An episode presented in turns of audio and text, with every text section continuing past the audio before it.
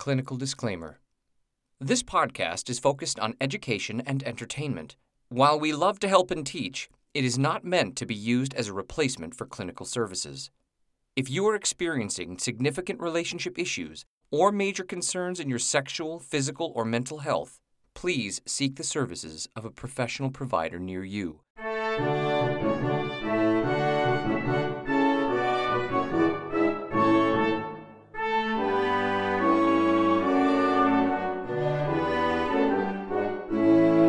Welcome to the University of Pleasure. where we have sexual conversation to help build a happier nation. I'm Dr. Tara Jansen, licensed psychologist and certified sex therapist. And I'm Jeremiah James, and I'm just a guy who likes talking about sex. And of course, I'm just going to get this out of the way right now. Greg is here with us. Yeah! Hi, Greg. in the house. I just want to get that out of the way because I knew you were going to be like, oh, and then Greg is here, and it's so great. So now it's out of the way, and we can at least get the episode started, all right? Fair enough.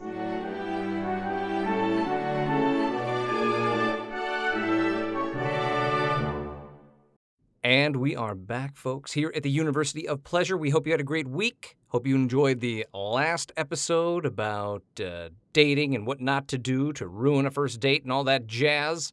It was an interesting one. And I know I said interesting at the beginning of that last episode, but it really was interesting because I just, I was really fascinated and still kind of am a little obsessed with what you would say, like if I handed you my Tinder profile right now, Doc. Like, give me the review. like, I just was so like, oh, I want to do it so bad. Do you- we can do an actual segment on that where I look at your Tinder profile. Tinder and Bumble and Feeld. You look at all my profiles, I'm going to look at all Jeremiah's profiles. and that can she will rate me. I'm like, I don't know why. I want to. I want to know so bad. I kind of probably because I want you to be like, wow, you did this really great. Like, really, really great job. You- I think you'll want to know until it's. I mean, I feel hesitancy because I don't want it to markedly impact our relationship. I mean, so far we do such a good job respecting one another. And the amount of professionalism both of you show, uh, you can absolutely separate the two, I'm sure. It's A sure, right. hundred Yeah. I mean, we do such a good job really keeping it just like easy, super, um, super, just like an, a, a good positive energy flow between the two. yeah, that's what I feel. I feel that every episode. And welcome back, Greg. He's a little grumpy right now because he had his air conditioning running and I had to have him turn it off because it was making too much noise in the microphones. I'm sorry. If you can just deal with the sweat for all of our millions of fans, I would appreciate it. Okay. Yeah, he, that was the, he was definitely still grumpy. Okay, so couple of announcements about upcoming announcements.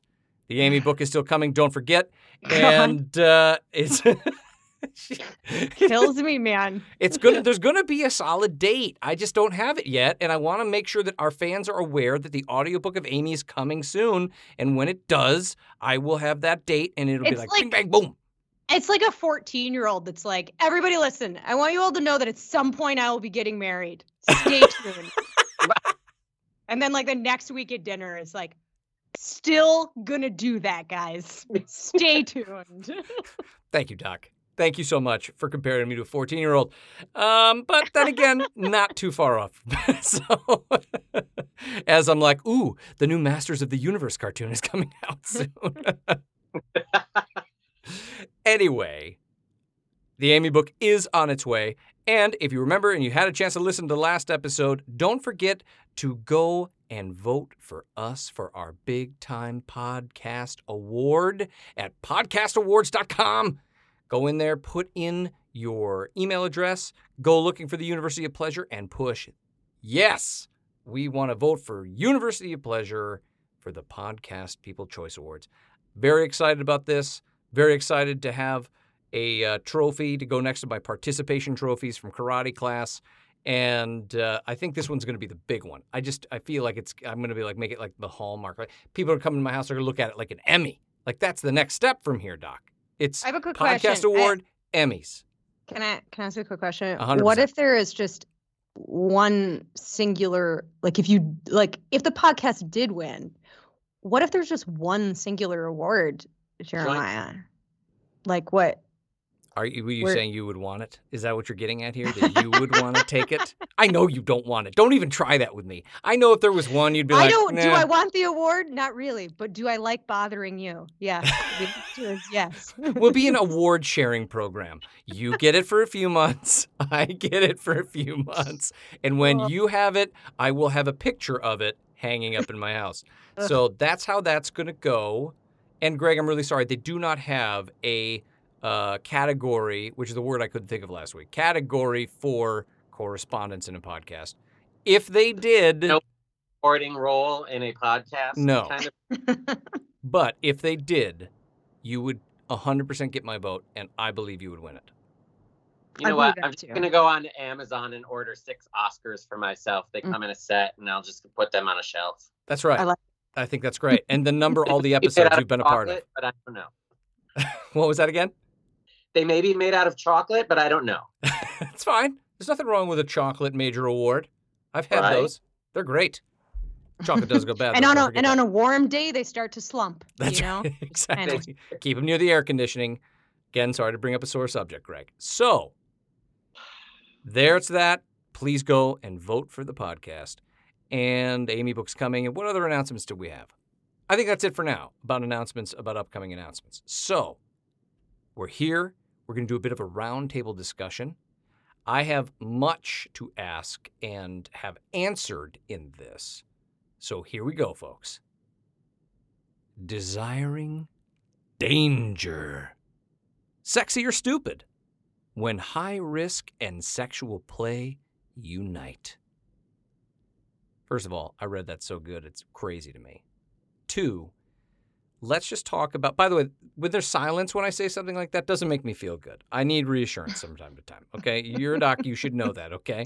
When you just, You said it. Well, you don't give maybe others the chance to congratulate you weren't going to say anything. thing. You weren't going to say a thing. Don't even try to pretend like you were. That's not the point. Now, uh, in in all truthiness here, um, I didn't say anything because it was so good. I didn't want to ruin the take, and then you'd be like, "Great, now I've got to redo this because you talked over the end of it." Blah blah blah blah blah. So that was my silence was a silence of deep approval of how well you performed that. Yeah, what Greg said. That was me too. Thank you. You know who would have complimented me if she was here? Laura Rademacher. My I know. best friend, Laura Rademacher, would have complimented me 100%. Laura Laura is your Greg. She gets me. Okay? Laura gets me. I miss you, Laura. Please come back on the podcast and teach us I more. mean, you have to have a lot of patience. Dare you?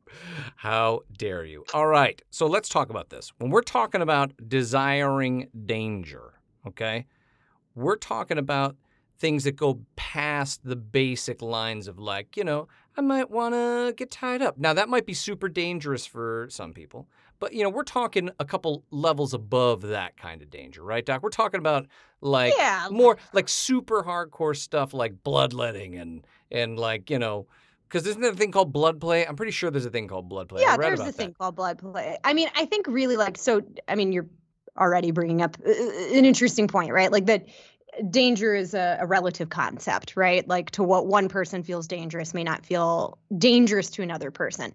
But uh, yeah, this is probably more when people are engaging in like behaviors that very legitimately maybe could create some type of like physical harm or ongoing impact that you know there's there's like actual risk involved that like starts to be on you know a little bit higher end of the spectrum okay so let's talk about some of these risks and you know uh, talk about it in a roundtable discussion see where we go see what we learn see if the doc can get us on the right track how about that well i don't i don't really know if there's a right track but it's an interesting dialogue All right, so let's have an interesting dialogue about that. So, first thing, let's talk blood play. Don't know what it is, did no research. Well, What just is it? jumping right in there, are we? Yeah, man. I mean, listen, if we're Right, talking well, about crazy shit, that's crazy. you know well what's really interesting is is like i think a lot of times when people think about like quote unquote dangerous or high risk um like sexual scenarios they immediately think about like kink or bdsm right but and don't get me wrong like there's some high risk stuff within bdsm or kink play um but there's a lot of stuff that's like much more pedestrian than that and like folks that like might not be in the kink community or BDSM community like like might still be engaging in stuff that has like a higher degree of sort of like danger or risk or hazard to it. And you know what's really interesting like part of like I have way less concerns when someone's engaging in a higher risk behavior and they're part of the kink community or BDSM community because that means that usually there's been dialogue around it, organization around it, often like maybe if people are part of a community, a reduction in shame, secrecy. And those are interestingly all things that tend to actually help reduce like risk of a behavior. So like if you take something like blood play, for instance, it depends on who's doing it right Sure. so like let's say you have two people that are uh, part of that you know as maybe part of a bdsm dyna- dynamic but they've had conversations about that boundaries around that and have really engaged in a lot of dialogue around it well then the risk depending on like what type of blood play right that risk might start to reduce because there's a lot of sort of um, uh, boundaries put All right, around all that right. So let me let me wrap this up for our audience really quick here. Okay, this is a short episode. So basically, what you're saying is, if you're somebody who's not really into a lot of this craziness, you know, you should really probably find somebody like on FetLife and then have a lot of discussions, build some boundaries, and that's it. Have a nice day. Was that close? Is that what you were getting at just now? No. Okay. I was I was getting at the idea that like you know this is a the reason that I think it's a topic for discussion is like that there's a lot of sort of different angles about like what is what is too dangerous, what is too risky, right? And it's relevant because danger, risk, like these are part of things that often get paired with eroticism and and paired like they feel hot, they feel exciting to people and people often like in their sexual play like let's say somebody likes i don't know some type of uh like anal penetration in a way that like they like it a little more rough and a little harder but let's say you know they like it pretty rough and pretty hard and then maybe they keep ramping that up well there is a certain ceiling right on how much you can do before you start to incur some physical damage Now, I Right. hang on, hang on. So you're talking about like, uh, you know,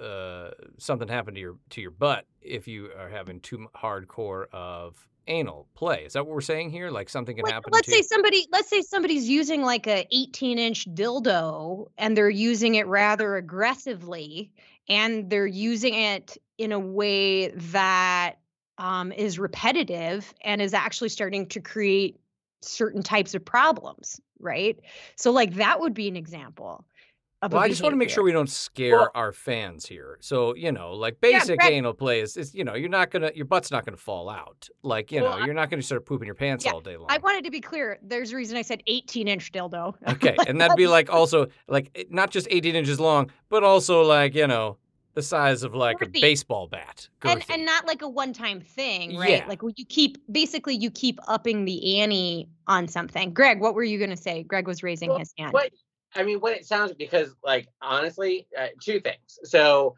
like, when I heard what we were going to be talking about, I was like, okay, let's go to Google. Um, everything, like, if I By the way, I'm sorry. He's so professional. Danger, or I was high like, risk, Meh. like that.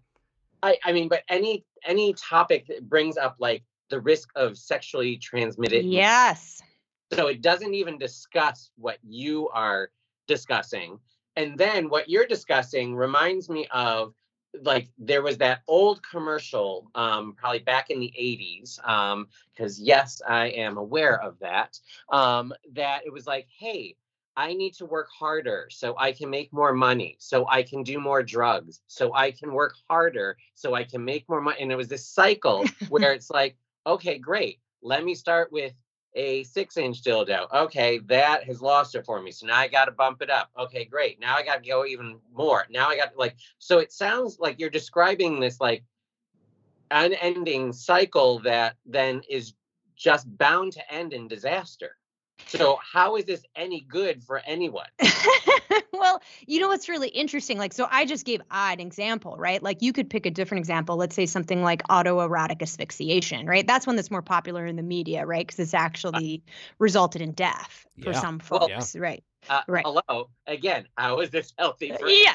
So, well, and here's the thing like, it starts to get really complicated when you start asking about health, right? Like, there are all sorts of things that we let people do that we know are a risk to their health. And people are like, it's my right. Like, let's take smoking. All right. Smoking is a relatively high risk behavior, right? Texting and driving, but that, but we don't talk about, we do talk about texting and driving, don't, but we tell people all the time, like, hey, don't do that. That's not that great for your health, right? Or consider the risks of that, right? But Right. it, interestingly, in sex, we tend to have, and probably because of cultural stigma and things like that, much stronger reactions when people are engaging in like behaviors that we feel like have a higher element of risk to them.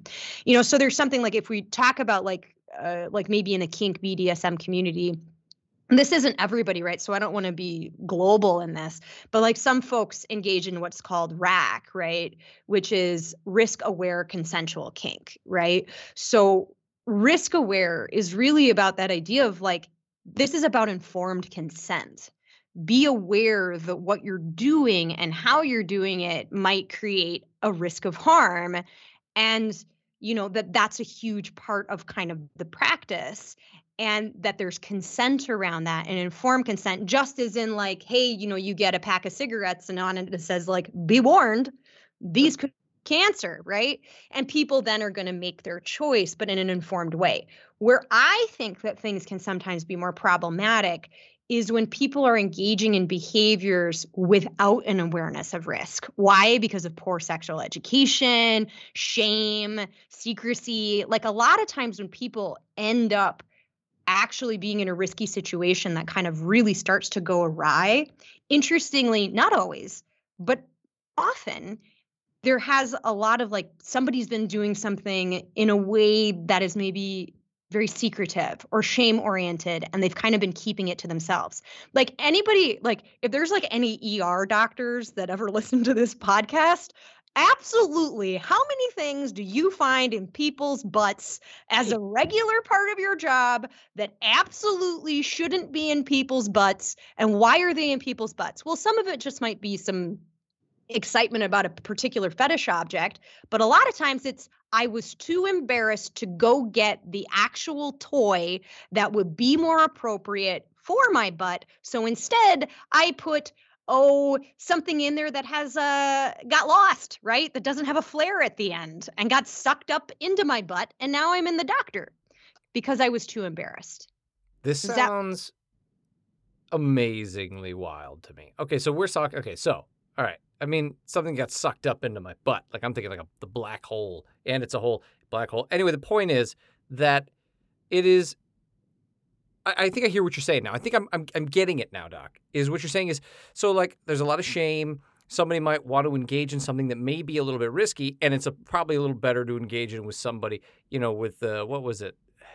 I don't know what the acronym was. What, was- what, was- Rack. Well, so rack is one of them. There's also like safe, sane, and uh, sober, like within the kink community. And I just use that as an example because there's a lot of stuff people do that is outside of that, right? Like you could take something like urethral sounding, right? Like, do you tune? Who knows what? Who knows what urethral sounding is? Nobody's raising their hand, Doc. Come on, nobody would know what I that mean, is. dude, Like this is this is such a foreign topic to me that I I'm like I was like I'm honored that I'm asked to participate, but um like I said, my research went as far as the myth of Catherine the Great and having a horse fall on her while she was having sex. With a horse. pretty- Ended in death.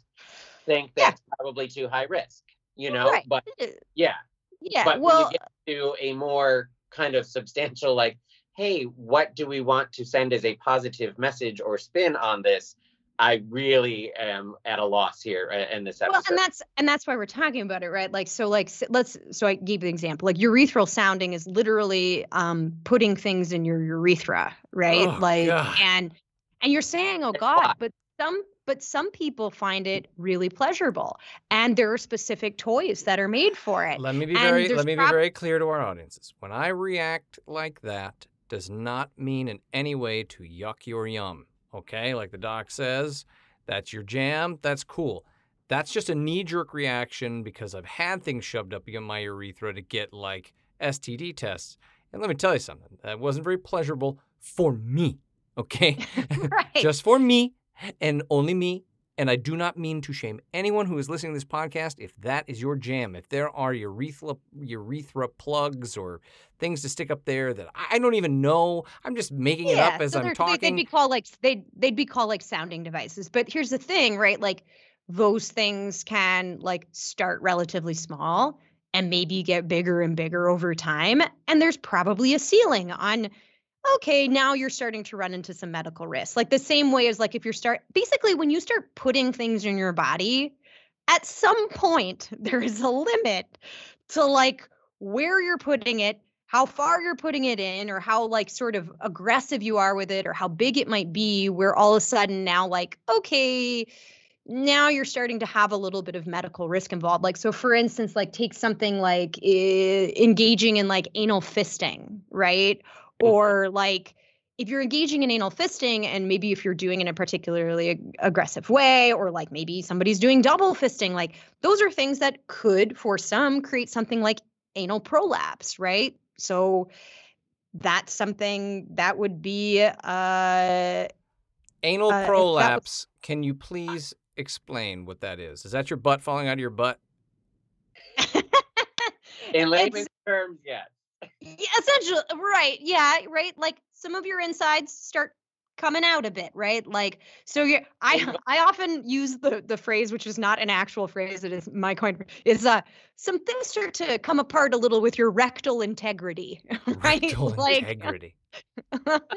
like some stuff starts to to come outside of your body that you'd really rather stay inside right? And here's the thing maybe on a one off that happens and that's not a big deal but let's say somebody's doing that on a really routine basis. Now okay that might start to have some some kind of impact right? You could talk about it with like vaginal penetration to a certain degree. Like you also have like if you're putting stuff inside like let's say your anus or your vagina like you have guts up in there, right? So at a certain point, you might be hitting things that are like, we don't want to be involved in this.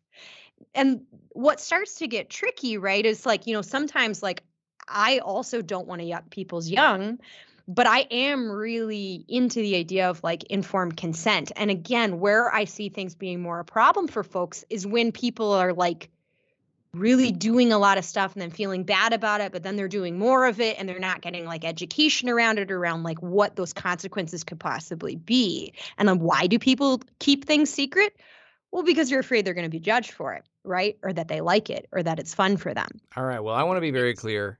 There is no judgment here at the University of Pleasure. I think it's great if you want to stick things in your urethra or you want to poop out your own butt. I think it's great. I think you should be able to do that. Uh, I'm gonna. I'm just gonna need a break because I don't know why, but this is this is making me sweat. So I'm gonna let's. I think this is a good place to take a break. Do not have air conditioning on in your studio either. Oh, he's still so grumpy. He's still so grumpy. um, so I think it's a good place to take a break, Doc. And when we come back, let's uh, talk about maybe some other things that we think are dangerous for the people who don't know a lot about like that aspect of things. And uh, then we can talk about levels of danger, that sort of thing, and you can give us some more insights. What do you think, Doc? Sounds good. All right, we'll be right back.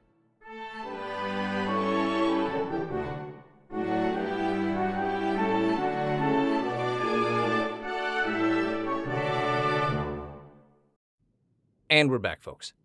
Desiring danger is the topic here. Sexy or stupid when high risk and sexual play unite. Okay, so what I've learned so far is people things people stick things up their urethras, which really put me into a cold sweat. I'm not trying to put anybody down, just made me kind of go into a bit of a cold sweat and I need a glass of water. The other thing that I've learned is that, you know, possibly engaging in these types of things can cause a lot of shame, which people will then not want to, you know, they they they they might be turned on by it, but they might have some shame about it, and so they might do things like not have the proper toys, not have the proper tools. And you were saying, Doc, that it's probably good, you know, that that like, it, it having a a certain type of consent, having really important conversations, you know, talking about STDs. Where are you with that? What's going on when you're doing things like, you know, because I mean, it's like a trust fall. You know, it's like a trust. You know what a trust fall is? It's it's yeah, like you want to. You're you're not wrong, right? If you're doing it with someone else, you do want to know that they catch you. yeah, but like also- especially like you're doing autoerotic fixation. Did I say that right? Asphyxiation, right? Like, you yeah, gotta be like, hey, flirt- I mean, I know people do that to themselves as well, which can also cause problems because if you pass out and then it gets stuck and you could choke, right? But Well, auto autoerotic would uh, would assume that you're always doing that to yourself, right? So it's autoerotic. Otherwise, it would be. okay, semantics. My point is that you know if you were doing something like that and somebody, I you mean, know- my job kind of is here is to correct and to. what if you have a ghost pleasure? You know, instead of an autobiography, you have a ghost writer do it. Maybe you have a, a ghost pleasure do the auto erotic stuff. that's right. Ah. See, fair, fair. I'm just saying, Fake. like you know, if if I was choking myself, and then wouldn't you want like a you know, it's like the buddy system. You know, you don't want to go out on a walk all by yourself in the dark. You know, so you have somebody that could be a buddy there in case, like you know, you choke yourself, but then your scarf gets caught, and then you know you could die. So if you have somebody that's like, "Ooh, that was awesome," you got so turned on, or however that works, but it got caught. Don't worry, I was there for you, man. I I released that scarf, and you're okay. You know, like having, if you don't know it very well, that you should probably get to know it and have people that can help you learn the world, talk about consent. I'm not just talking about erotic. yeah. Greg, Greg has, a, Greg has a question. Well, I, mean, before we get into that, I guess my question is typically or from your studies, um, like what leads a person to even, you know, like what in the brain that makes someone want to even attempt this the first time? Is it like a adrenaline rush kind of thing? Is it out, you know, like like like when you're trying to understand like because if people are curious about this and they're trying to understand like oh geez am i the only one that this happens to or i don't tell anyone about this because i'm ashamed that i'll be judged or whatever you know it's like like where i i mean i guess like what like where does someone even fathom like hey i'm gonna stick something up my urethra like Hmm. let's see how that feels you know Right. Well, okay. I'm going to annoy everyone with this answer. I um, know it. I feel it coming. Like I feel it. but but I, I am going to do it like everybody take a breath because this is this compl- it's a good question and it's very complex right and so there's a couple different answers right i think the first one is like it really depends on the person sitting in front of you right like so different people have different sort of entry points into what might be erotic and hot and why right from a more general sense like if we ask the question of like why is danger and risk often paired with sex? Why do those things get paired together? Well think about arousal all right? Arousal like sexual arousal right is is a is a level of like activation right? You're you're activated.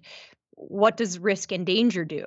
Well it further activates your central nervous system specifically your autonomic nervous system that fight or flight response and so that enhances arousal right? And so a lot of times that's also something about secrecy right? We've talked a lot about on here uh taboo jeremiah you and i have talked yeah, it's my right? favorite. so, like it's very similar like knowing you're not supposed to do something or knowing you might get caught like there are different things that people risk. Today we're talking a little bit more about like uh like literal like maybe medical risk right? Like um versus like maybe risk of ge- being caught or like risk of getting in trouble. And that what that risk does regardless of what area is it creates increased arousal right and so a lot of times people maybe pair those things together accidentally or on purpose. Sometimes it's a lot of times with sex, the things that people discover that they like or things that are erotic, they just sort of accidentally discover it in some kind of way. And then they just kind of keep being like, well, that was kind of nice. Like, let's take something like, uh, let's take it out of this kind of area because I, I think it's an easier way to give an example would be like, let's say somebody um, discovers a partner is cheating on them and they thought they'd be really upset and maybe they are and they're hurt but they're also a little turned on by that idea Oh, I lived this, Doc. I totally lived this. yeah say more what do you mean jeremiah Well, no, I mean, I, this happened to me. I got cheated on. I was devastated. Actually, Greg was there for this. We've talked about Voldemort in the past, and uh, I mean, he wasn't there. There, he just to be clear. I was gonna say like the plot's thickening here. Yeah, I was like, wait, what do you mean I was there? I was like, uh, I don't remember this. No, But- but anyway, I it happened with Voldemort. Greg was around for this whole scenario, but anyway, I was cheated on. I was devastated. But then, as I was laying there in bed, thinking about how devastated I was and how she did all these horrible things to me, I got aroused, and it, it, it tripped me out because I'm like, I'm so devastated. Why is this so hot to me? And I had to kind of cultivate that and figure that out. So I can see how what you're saying, like, you know, Right. hey, somebody stumbles across erotic asphyxiation, they know nothing about it, and then all of a sudden they're like, you know, what Yeah, is like- that? And it like triggers a little something that then, wow, am I wrong? And and remember, I felt horrible about myself. I thought I had lost my mother effing mind. Like I was like, I'm crazy. How could I be like masturbating the idea of her sleeping with somebody else when she's hurting me and I'm crying all at the same time, right? This is 21 year old Jeremiah we're talking about here, okay? I have grown and learned, but I had to figure it out. So, but there was a lot of shame that came along with it. So I'm totally on board now, Doc. I just needed something that connected to me to to to to get the juices Ye- pumping in my brain. Well, yeah, I mean, and like that, that kind of like that would be a really good example of like you sort of stumbled upon that being hot, right? That's right. And so honestly, like when I think of like the etiology, right? Like the story of like how some people develop certain arousals, like a lot of times it's like somebody stumbled upon something and then they just kind of built on that. And sometimes they built on it in ways that like were totally sustainable and they, you know, like we're like, okay, I went to this limit. But sometimes people build on it to ways where it's like now there's also an increasing level of risk because people do um so this is another answer to your question right? Like people habituate to things right? So like the same level of something sometimes you have to amp a thing up to get that same feeling of arousal right? Like habituation is like if you jump in a cold pool and you stay in the water long enough suddenly the water starts to feel warm. The temperature of the water doesn't change. What changes right is your tolerance to it.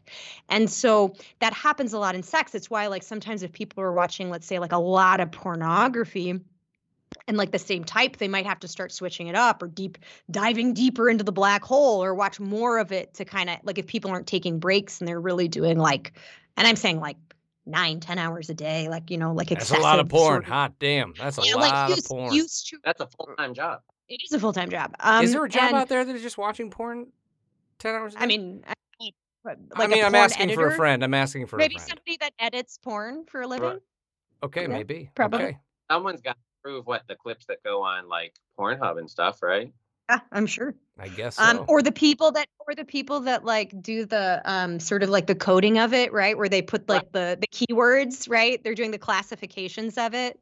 Like they're like porn librarians right? They're making it easier to search for it. Uh There it is. information architecture that's what it's called. Um anyway uh so like a lot of times habituation right? So let's say somebody um let's say someone with a vagina is masturbating with I don't know, like a dildo, and they do like that feeling of feeling like really stretched, right? But then maybe after time, their body just starts to accommodate to what they're using. And so then they go up, and then they go up, and then they go up, right? And now I'm going to be really honest with you. The vagina, because of the way it's built, can take a lot more probably at a base level than maybe an anus can. yeah, so I would think so. You know, just because it was, you know, there there's space for a baby to come out, so there's a Yeah. little bit more elasticity. That would be the phrase I'd use, right? But at the same time, I really do mean like everything has its limit before you start to strain the body. Now that doesn't mean that somebody like there's a reason that like it's called safer sex practices.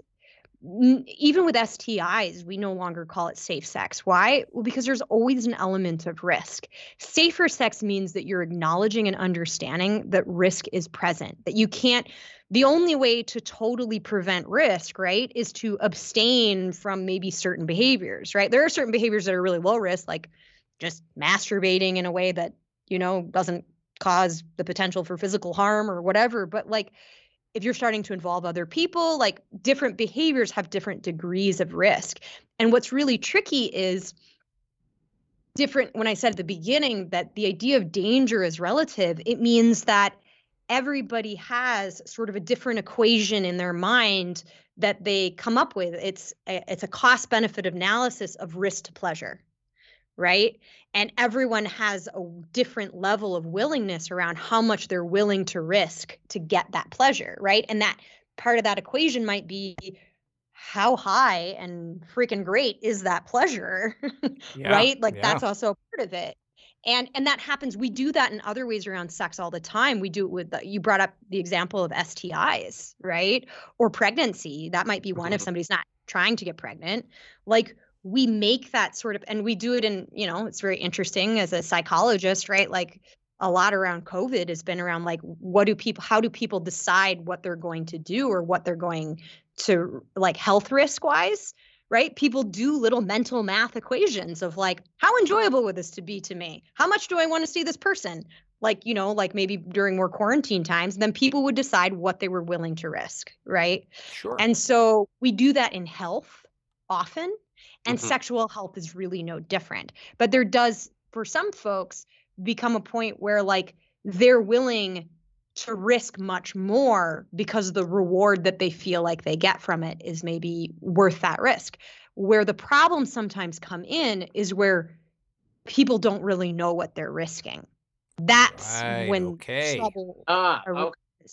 Did that Okay, all make me? Yeah, What do you think? What you think? I'm blathering, but Well, no, I I can say because like what you were saying, it kind of sounded like, hey, there are some people that are just bad mathematicians, let's say, um, in in in the calculation department, so that they're like, hey, this is great. Oh no, you know, Yeah. like, and they've just gone too far, where it's like, like that's an innocent kind of mistake. But then I thought too, like there are just some kinds of people out there that are like, you know, like like those thrill seekers like that you see doing stuff like base jumping or doing you know like weird you know like stuff that you're like god i would never be caught dead doing that because there is a a much higher risk of almost to the point of death where you're like oh my god you you know like you really need to have a set of cojones to do something like that where you know like so here i'm thinking okay, we're talking about a specific like group of people that were just those thrill seekers,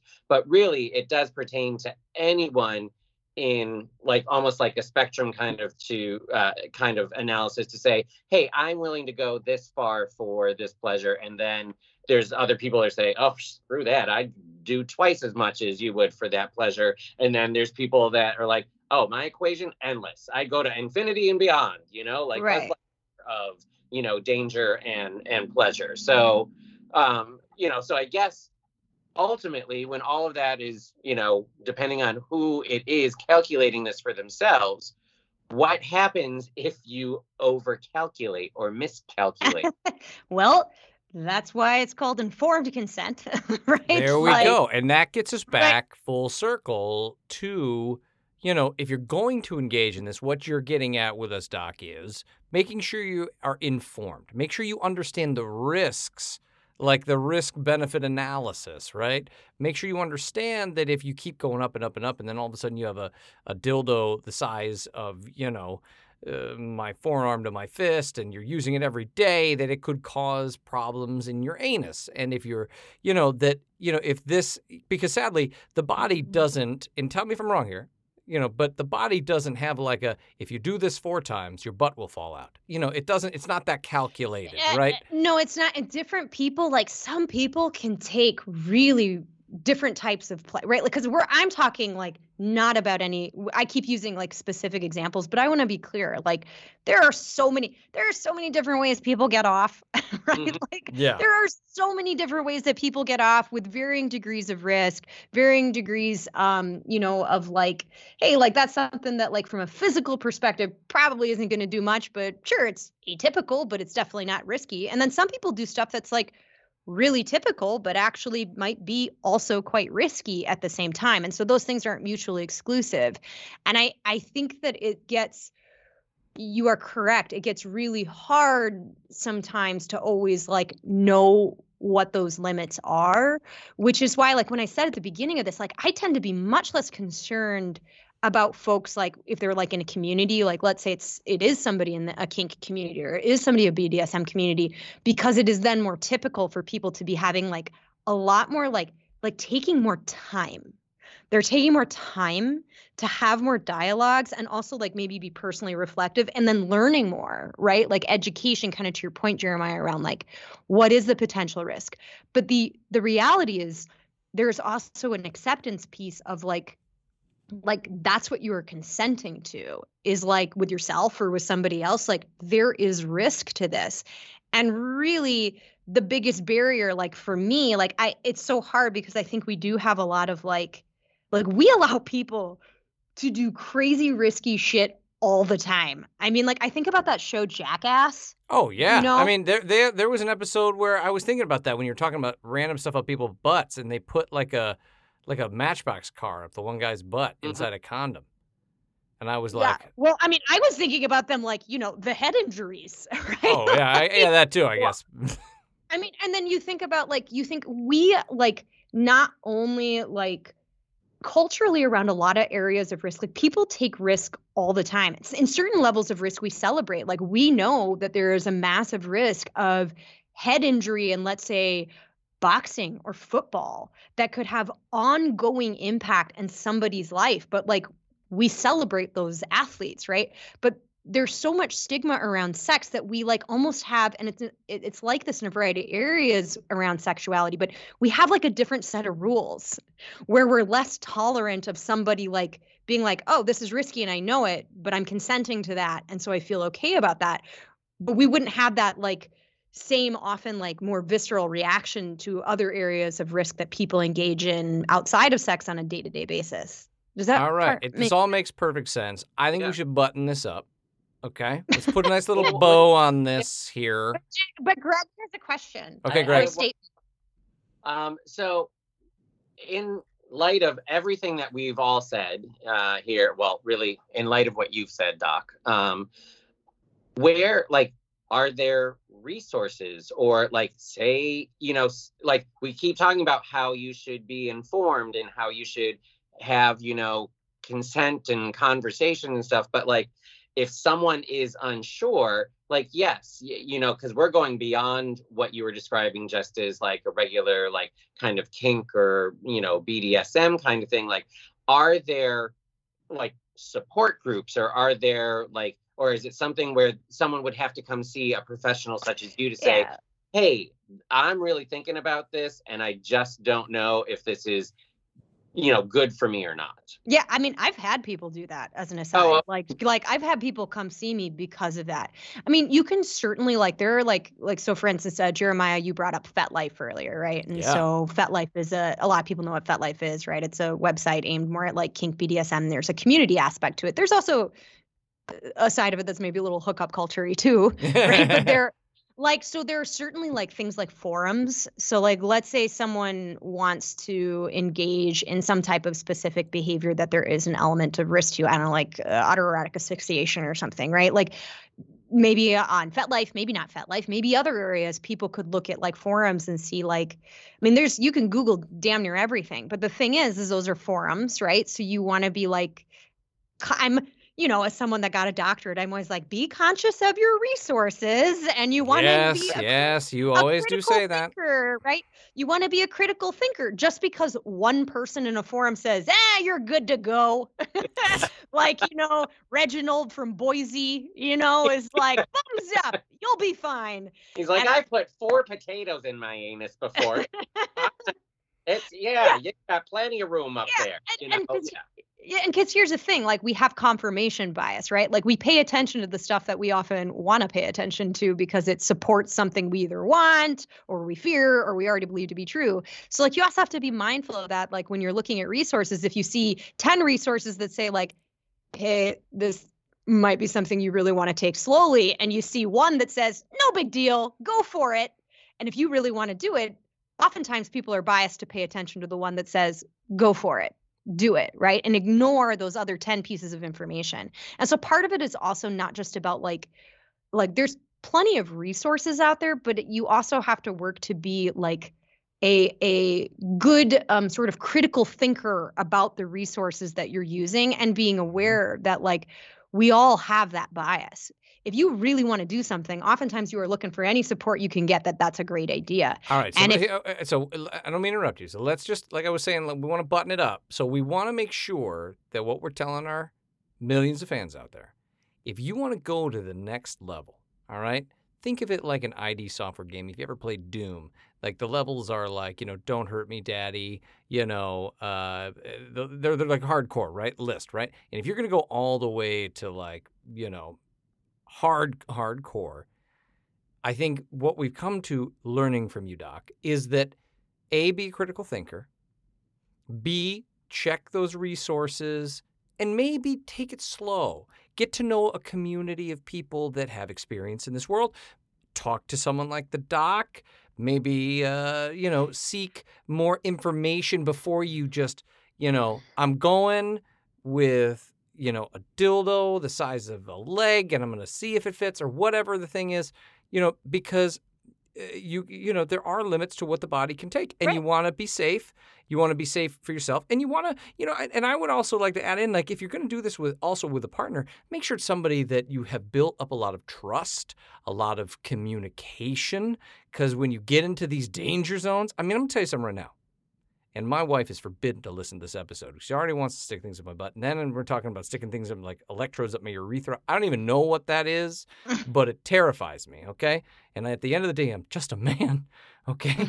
and I have fears just like us, we all do. Okay. And that's why it made me sweat. But my point is that, you know, you got to build trust and you got to have communication, I would think, based on everything you're saying here, Doc. That, you know, Right. and I know we And say that- this all the time, but like, you know, true, like some of these things can be dangerous. You got to be careful, right? Right. And I mean, those are all like, yes, it's a good recap. And those, but all of that also is like, not all of it, but like a lot of that is pertaining to if you're doing it with someone else, right? But a lot of times people are doing stuff by themselves. And so something that can be really helpful is getting a really good primary care physician that you really trust and don't feel like is kind of like a judgy Judy Sure. right? So that you feel like you can be really honest and Yeah. say, hey, doc, let's say hypothetically, I was doing A. What would be some risks of that? Would you have any concerns knowing my health and knowing the things that I might struggle with? Or, you know, so that you can have like, it's really good to have a doctor that you can talk openly with. Uh, and you might have to shop around for that, right? Because some providers might not be great at that and some might be better. And that's something that can also help, you know, if let's say you're starting to like amp something up a notch and you are noticing like medical side effects as a result of doing that, you want to be able to talk to your doctor Yeah. about If your that. if your butt falls out of your butt, I mean that's you need to be able to go talk to your doctor. You need to be like, dude, my butt fell out of my butt, doc. And have your doctor not be judgmental and be like, okay, we talked about this, and what size was the fist on that dildo that you have been yada yada yada, fill in the blanks, right? So I think that's also Well- great advice to go with my great advice. So we have so much great advice, Doc. Right. and I, and I do I think like Right. yes the but if it's more the emotional side of things like if you're like struggling to talk about that with somebody then like a lot of times getting like one-on-one support and just learning how to talk about your interests like to your question Greg right that you asked like seeing somebody and developing a trusting relationship with somebody where you because sometimes people don't even know to how start a dialogue and that's a lot of what I help people do is just start a dialogue Well, and I guess that's why I was asking: Are there resources out there, or is there something that someone can kind of go to as like a you know intro to you know sex and danger? I I don't know, like know, yeah um, i think that there's a number of great books out there around like like if it's let's say it's more in the bdsm or kink world right there's more there's some books and whatnot out there but there's a lot of those and so mhm. um but i i do think like FetLife can be a resource just again using You it with don't like have to go of- meet anybody. You can start chatting with people. You can ask Yeah, just them mindfulness- mindfulness. mindfulness around it um and you know i Well, I just had a, a question. So, when it comes to like a place like FetLife, like if someone is curious or wants to engage in a conversation, can it be done just completely anonymously so they feel safe enough to ask the question and not feel like, oh crud, like I'm putting too much out there. No, no, Oh, of course. You know, the great thing is about FetLife and a lot of these things, just like anything, it's really as much as you want to put out there about yourself. And, you know, we've talked about this in past episodes, like, you know, on swinger websites and all that sort of thing.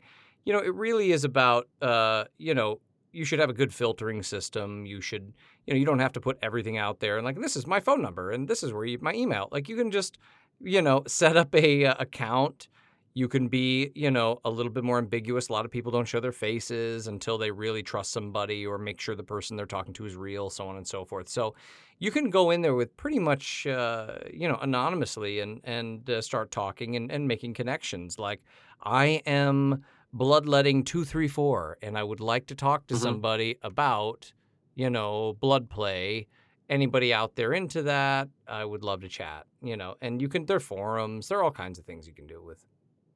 Yeah. Cool. Yeah. There it is. Well, yeah.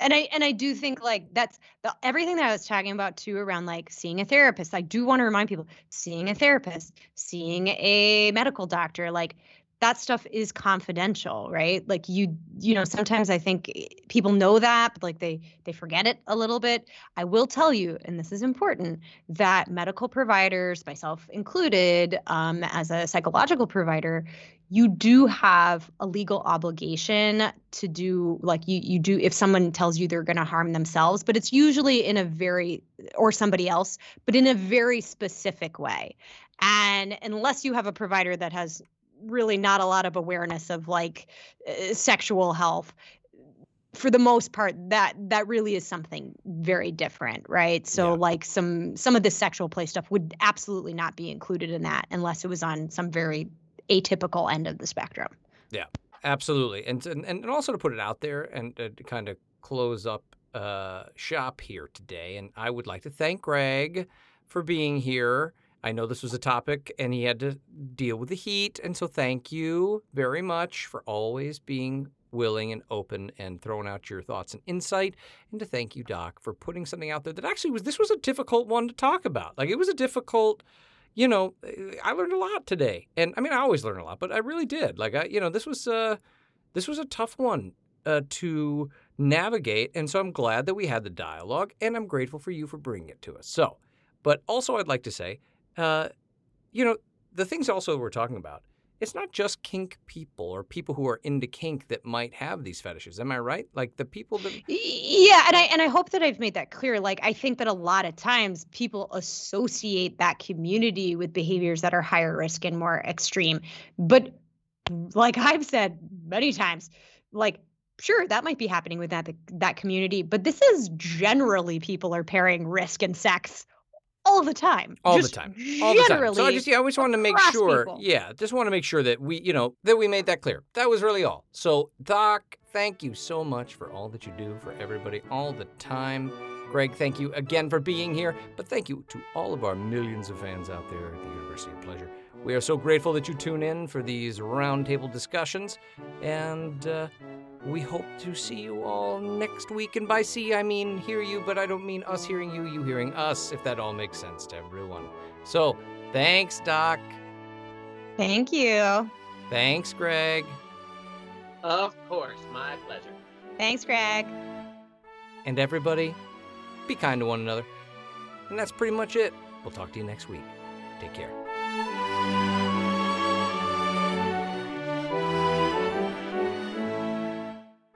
This episode of the University of Pleasure was produced, directed, and edited by me, Jeremiah James.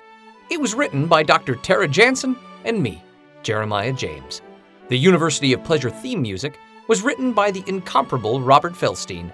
Additional multimedia support by associate producer Kyle Binkley. And please remember, we want to be as inclusive as possible of the diverse experiences of others here at the University of Pleasure. So please email us your suggestions for topics that might be suited to you directly, questions, feedback, or just really great sex stories at contact at universityofpleasure.com. And if you enjoyed this episode, please remember to like, share, and subscribe to all of our social media.